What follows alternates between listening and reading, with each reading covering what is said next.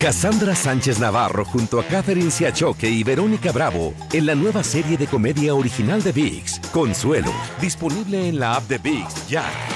The new Super Beats Heart Chews Advanced is now supercharged with CoQ10. Support your healthy CoQ10 levels and blood pressure with two chews a day. Visit RadioBeats, B-E-E-T-S dot com and save 15% with promo code DEAL. Univisión Reporta es un podcast de euforia.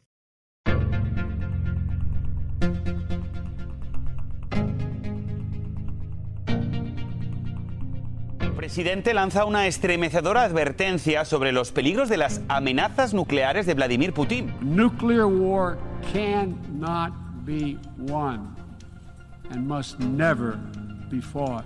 El presidente Vladimir Putin ha sugerido que Rusia estaría dispuesta a utilizar armas nucleares para proteger su territorio. El conflicto con Ucrania podría desencadenar la tercera guerra mundial e incluso una guerra nuclear. Algunos expertos dicen pues que Putin es capaz de todo. Hoy vamos a conversar con Roger Pardo Maurer. Él fue subsecretario de Defensa de Estados Unidos para el hemisferio occidental sobre la posibilidad de que se desate una guerra nuclear. Maurer nos va a aclarar qué tan factible es que Putin cumpla con su amenaza y cómo podría ser un ataque nuclear ruso si finalmente se concreta. Estallase esa bomba y es posible que la gente ni lo vean ni lo sientan, que no destruya nada, que no mate a nadie, pero mira, te destruye todo lo electrónico y eléctrico. Hoy es miércoles 26 de octubre, soy Eliangélica González y esto es Univisión Reporta.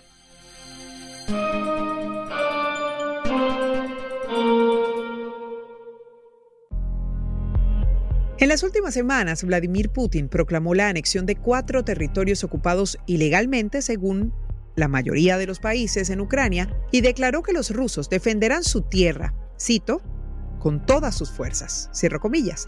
Diversos analistas coinciden en que Rusia quiere utilizar las anexiones para justificar un ataque nuclear. Creo que no es secreto para nadie en este momento que Vladimir Putin es un hombre de armas tomar, y eso lo digo literalmente. ¿Qué tan asustados, qué tan temerosos, qué tan grave es esta amenaza de Vladimir Putin? En primer lugar, Angélica, muchas gracias. Es un privilegio estar con ustedes y sobre todo con este tema. Mira, lo primero que voy a decir es que todo mundo tiene que respirar profundamente y dejar de un lado lo que es los embustes, la fanfarronería, las palabras huecas de Putin. Él ha dicho muchas cosas, ha amenazado con armas nucleares en el pasado. Y hay un dicho en Costa Rica donde yo me crié que es eh, hacete el ruso. Hacete el ruso significa engañar, mentir, eh, disimular, fingir, lo que sea, para llegar a un resultado. Entonces, por un lado, hay cierto elemento de las palabras de Putin, tanto cuando habla de paz como cuando habla de guerra. Entonces yo diría, no le deberíamos poner la más mínima atención a lo que dice Putin. Nada. La forma en la cual debemos ver el problema, entender el problema de Ucrania, Rusia y Putin y sus aliados es en términos no de lo que dicen, sino de sus capacidades. De sus capacidades podemos deducir sus intenciones y sus posibilidades. Entonces, por eso digo, todos respiremos profundamente. Es muy poco probable de que Putin vaya a desatar un ataque nuclear, mucho menos, mucho menos un ataque nuclear que resulte en una respuesta nuclear. Es un escenario tan, tan, tan poco probable que le quiero decir a los que están oyendo este podcast, oyéndolo, eso no es lo que debe preocuparnos.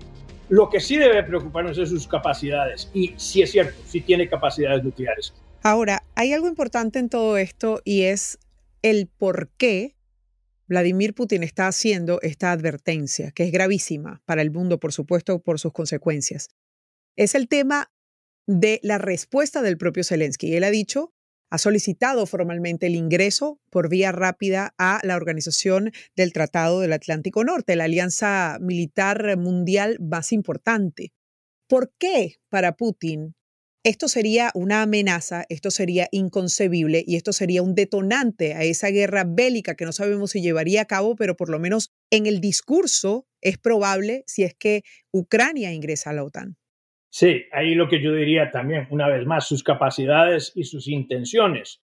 La razón por la cual Putin no quiere bajo ninguna circunstancia una expansión a la OTAN es porque eso es un obstáculo para su deseo de recrear el imperio soviético, con él como el líder máximo de ese imperio. Si vemos, por ejemplo, en el norte, en donde está Finlandia y Suecia, que dicen que quieren ahora unirse a la OTAN, lo que hace eso es que mueve la frontera de la OTAN a pocas horas de San Petersburgo, la ciudad más importante de Rusia. Pero al mismo tiempo lo que hace es geográficamente, hace realmente imposible que Putin cumpla ese sueño de reconstruir el imperio soviético. Putin acusó a los países occidentales de supuestamente haber superado todos los límites en su política agresiva. Y que está dispuesto a utilizar todos los medios para protegerse, refiriéndose a ese arsenal nuclear. Entonces, una vez más, vuelvo a este tema. ¿Cuáles son sus capacidades y cuáles son sus intenciones? Lo que está pasando ahora en el campo de batalla es que la capacidad militar de Putin de conquistar a Ucrania, so cualquier pretexto, se está desvaneciendo, se está destruyendo. De hecho, ya yo hasta me atrevería a decir que la razón por la cual se está peleando esta guerra, la razón por la cual se lanzó esta guerra, ya ha quedado contundentemente decidida. Ucrania permanecerá siendo una nación independiente y libre, no bajo el dominio de Rusia, aliada con Occidente. Eso está decidido en el campo de batalla por los ucranianos con la ayuda de las armas de Occidente. La capacidad militar de Putin de conquistar a Ucrania, que era su objetivo original, se desvaneció, ya no puede. Al regreso, veremos cómo podría ser un ataque nuclear por parte del ejército ruso. Cassandra Sánchez Navarro junto a Catherine Siachoque y Verónica Bravo en la nueva serie de comedia original de VIX, Consuelo, disponible en la app de VIX ya. Y conversamos, como saben, con Roger Pardo Maurer sobre la amenaza nuclear de Vladimir Putin.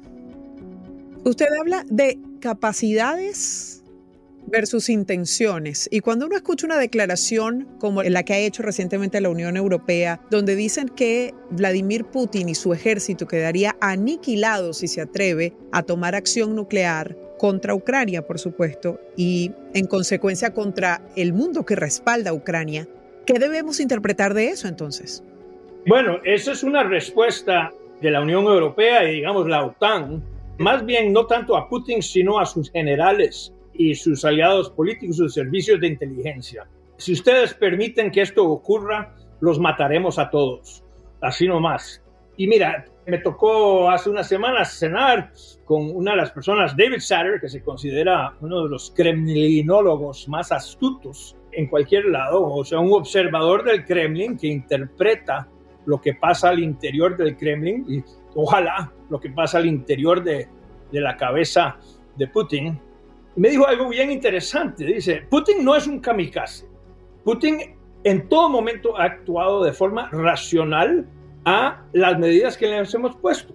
No hubo respuesta cuando atacó Georgia, no hubo respuesta contra ataques que hizo contra Estonia, no hubo respuesta cuando se quedó Crimea. Entonces ahora él pensó que se iba a quedar con Ucrania y lo que lo sorprendió absolutamente fue primero que hubo resistencia de los ucranianos y segundo que el occidente lo apoyó y sobre todo Estados Unidos. Y yo diría que no era una mala apuesta de Putin, de ninguna forma. Si Estados Unidos no hubiera decidido apoyar a Ucrania, ya sería parte de un imperio ruso reconstituido. Cuando el Pentágono por ahora dice que no, no ve señales claras, definitivas, de que Rusia se dispone a utilizar armas nucleares, lo cierto es que no bajan la guardia. A ese nivel, con el nivel de desesperación que nos está demostrando, pudiera llegar a utilizar, esperemos que no, armas nucleares. Todo le salió mal desde el principio cuando el presidente Zelensky, reflejando la voluntad real democrática de los ucranianos, decidió quedarse y luchar. Y por eso digo, no hay posibilidad militar ya de conquistar este país. Putin ya no está luchando por quedarse con Ucrania, está luchando por salvar a Putin.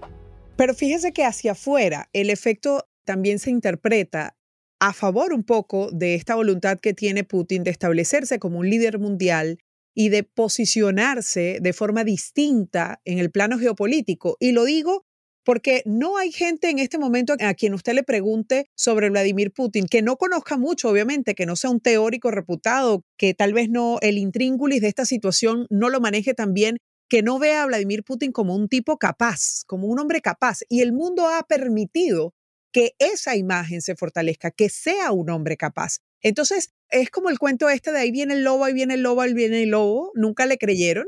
Y cuando finalmente llegó el lobo, hizo lo que quiso, justamente por eso, porque nadie le creyó. Depende de cuál cuento del lobo estás hablando, porque estás de la caperucita roja, ¿verdad? Que, muy inocente iba caminando por el bosque y le salió el lobo.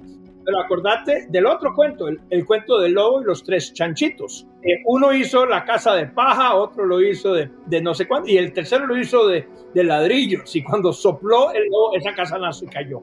Pues Ucrania está resistiendo como esa casa de ladrillos. Pero mira, pongámonos a pensar un poquito. O sea, siempre hay que estar pensando como el enemigo. Ahí pensando como un enemigo. Yo he estado poniéndole atención a las cosas que ha dicho el tipo especial de amenaza que ha estado haciendo Putin el lenguaje que está usando. Y hay dos palabras que me han quedado.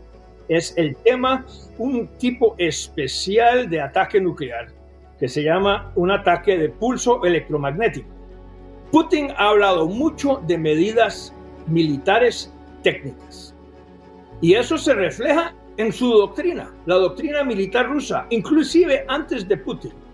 Y sus generales también han hablado de medidas militares técnicas. Y te tengo que decir, si ves toda la literatura, francamente, hasta la secreta, nosotros no entendemos bien a qué se están refiriendo cuando hablan de medidas técnicas militares.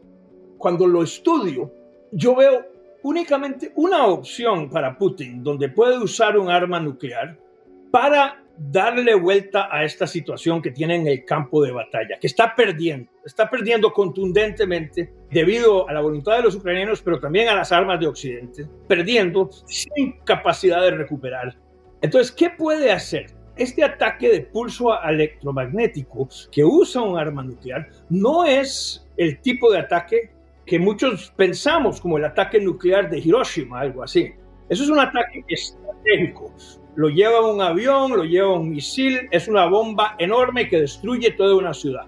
Por otro lado, están lo que llaman las armas nucleares tácticas, y hemos oído mucho de eso. Esas son armas nucleares que pueden ser disparadas de un cañón, pero hay un tercer tipo que en realidad en Estados Unidos no lo hemos estudiado bien, pero los rusos y los chinos y Corea del Norte y hasta Irán lo han estudiado mucho y esto me preocupa es el ataque de pulso electromagnético.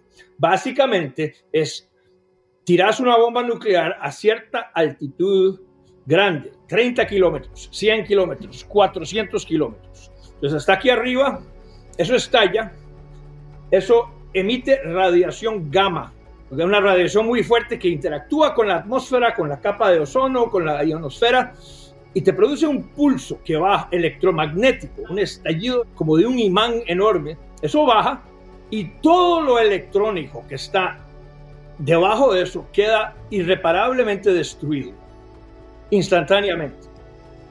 Y todo eso es una función de la altitud de esa arma. A 30 kilómetros, eso destruía todo, todo, todo, todo, todo lo electrónico y eléctrico en un campo de 600 kilómetros. Un arma que estalla a 400 kilómetros destruiría todo lo electrónico y eléctrico en todos los Estados Unidos. Es decir, que esa es la relación que usted ve entre esa guerra nuclear y cibernética de alguna forma. Absolutamente, porque lo más preocupante es que en la doctrina militar rusa, ellos no hacen ninguna distinción entre lo que llaman la guerra de información, la guerra informática, cibernética y electrónica, y este tipo de ataque nuclear.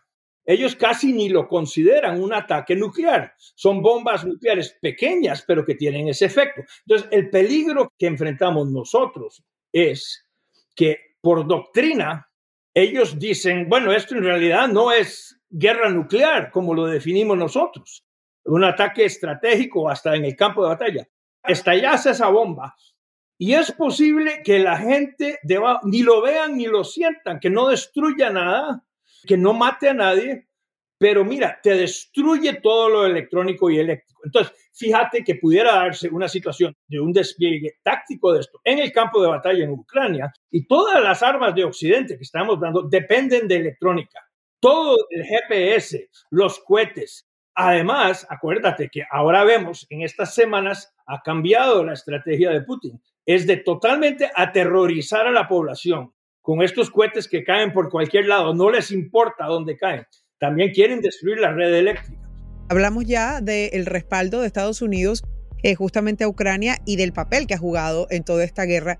Pero, ¿qué papel juega China, India, Turquía, que son aliados de los rusos? Turquía, diría, y India son amigos un poco difíciles, ¿no? Turquía vive en medio de todo eso. Yo hasta, si quieres, te hago una apuesta de un dólar o un rublo, que el presidente de Turquía va a salir de esto como una de las personas claves para negociar cualquier paz que se negocie. Y Turquía está bien colocada para entender los problemas de todas las partes y estar al centro de esto. Y le ha dicho muy fuertemente a Putin, el presidente de Turquía, ya basta, estás perdiendo esta guerra, el resto del mundo ya está perdiendo la paciencia con esto.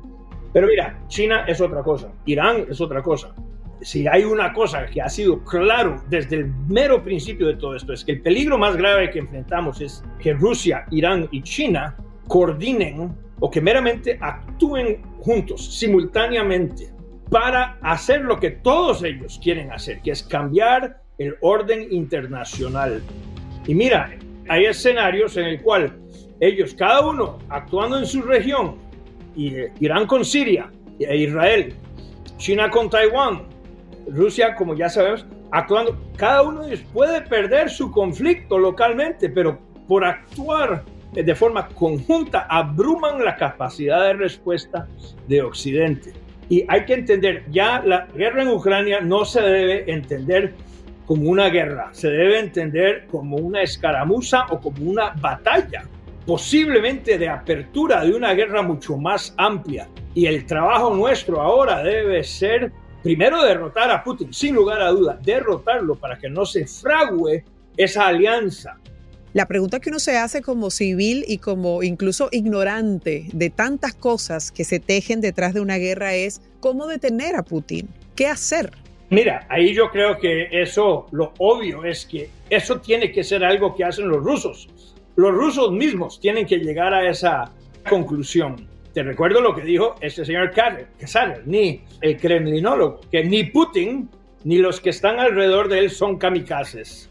Eso abre mucho espacio para que haya acción del lado ruso.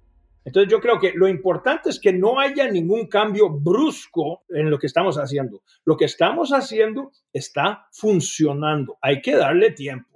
Pero los rusos van a llegar inevitablemente a la conclusión de que esta guerra no les conviene, está perdida y acordémonos de una cosa, tal y como Putin quiso quedarse con toda la gloria al principio, cuando pensó que sencillamente iba a llegar a ser un desfile, él va a ser el chivo expiatorio y todo le va a caer a él. Pero eso requiere manejar el paso de la guerra, o sea, la derrota de Rusia tiene que ser paulatina y los rusos llegarán a esa conclusión. El presidente Biden dijo en una entrevista reciente a CNN que Vladimir Putin calculó mal la capacidad militar de Rusia para invadir y ocupar Ucrania. La Casa Blanca estima que existen algunas quizás fracciones que estén ya en contra de Vladimir Putin. Biden también declaró que no cree que Rusia vaya a utilizar armas nucleares en Ucrania. Sin embargo, evitó responder a la pregunta de cuál sería la respuesta de Estados Unidos en caso de que ocurriera este ataque nuclear. Pero mientras tanto, los rusos por lo menos son bien osados en el discurso. De alguna forma han hecho un paralelismo o, no sé, plantean como sinónimo tal vez el tema de la guerra nuclear y la tercera guerra mundial. Lo han dicho de alguna forma. ¿Eso es una lectura correcta? Esos son los secuaces de Putin en los medios que son esbirros y son propagandistas. Repiten lo que él dice. Es una forma de chantaje para asustarnos. Lo que nadie nos ha dicho en ninguna parte ni del lado de ellos ni del nuestro, es si cedemos a este chantaje, esta extorsión de Putin, si le damos lo que quiere porque nos amenazó con armas nucleares, ¿cómo eso va a evitar que aparezcan 10 otros países con el mismo chantaje en orden breve? Te voy a invitar para terminar, Roger, a hacer un ejercicio como pronosticador. ¿Cómo termina esto y cuándo termina esto? Mira, es una pregunta muy difícil porque depende de cosas que van a pasar en las próximas, creo yo, dos o tres semanas. Y principalmente en estos días se están armando las fuerzas para una gran batalla alrededor de una ciudad que se llama Gerson. Gerson queda en el sur. Y si te lo explico es, imagínate una mandíbula Kharkiv era la ciudad de, los dientes de arriba y Kherson la de los dientes de abajo. Y los rusos pretendían pegarle el mordisco a la manzana, así. Los ucranianos capturaron Kharkiv. Hay un gran ejército ruso, 15.000 hombres, totalmente prensado contra un río. O sea, tienen el río a sus espaldas, entre ellos y donde tienen que huir. Los ucranianos están muy cerca de crear un bolsón y capturarlos o destruirlos. El nuevo general que pusieron a mando de todo esto acaba de pedir la evacuación de toda la población de Gerson. Mira, eso puede ser preparatoria para algún tipo de estrago, una inundación que controlan el agua. Como dije, un ataque de pulso electromagnético táctico, algo así. O sea, no sabemos. Lo más probable es que sencillamente van a tratar de huir y los ucranianos inteligentemente han dejado ciertos puentes sin destruir para que, para que se vayan. Todo depende de eso, pero ya con eso ya creo que se verá que realmente Rusia está derrotada, porque eso pondría en juego a Crimea, sembraría el pánico entre los mandos militares rusos. Ese es el único pronóstico que creo que se puede hacer ahora. Hay que enfocarse sobre eso. Si Rusia logra derrotar a Ucrania, es absolutamente cierto que veremos que Irán y China se van a unir a ese esfuerzo y en nuestro hemisferio ellos tienen sus amigos también. Ya sabemos quiénes son. Cuba, Nicaragua y Venezuela, que están totalmente aliados y en manos de los rusos y hasta los iraníes. Entonces, eso lo veremos aquí. El pronóstico que doy es, hay que ver los nublados de los tiempos pero lo que tenemos enfrente es esta batalla en estas dos o tres semanas que vienen, va a ser crucial. Le agradezco mucho de verdad el haber estado con nosotros acá en Univisión Reporta. Es un placer como siempre escucharlo y aprender. Desde la semana pasada, la OTAN está llevando a cabo maniobras para practicar el despliegue de aviones de combate utilizados para llevar armas nucleares. Este ejercicio se hace cada año y a pesar de las tensiones en Europa, no se suspendió. Según la agencia AP, el secretario general de la OTAN declaró que se están tomando en serio la amenaza nuclear de Vladimir Putin y que permanecerán alerta, pero no se van a dejar intimidar.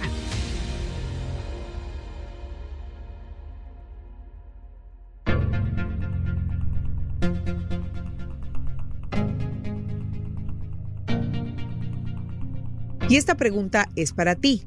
¿Crees que Vladimir Putin sea capaz de concretar su amenaza de comenzar una guerra nuclear? Usa la etiqueta Univisión Reporta en redes sociales y danos tu opinión en Facebook, Instagram, Twitter o TikTok. Escuchaste Univisión Reporta. Si te gustó este episodio, síguenos y compártelo con otros. En la producción ejecutiva, Olivia Liendo. En la producción general, Isaac Martínez. En la producción de contenidos, Mili Supan. Asistencia de producción, Francesca Pucha y Jessica Tobar. En el booking, Soya González. Música original de Carlos Jorge García, Luis Daniel González y Jorge González. Soy Eliangélica González. Gracias por escuchar. Univisión Reporta.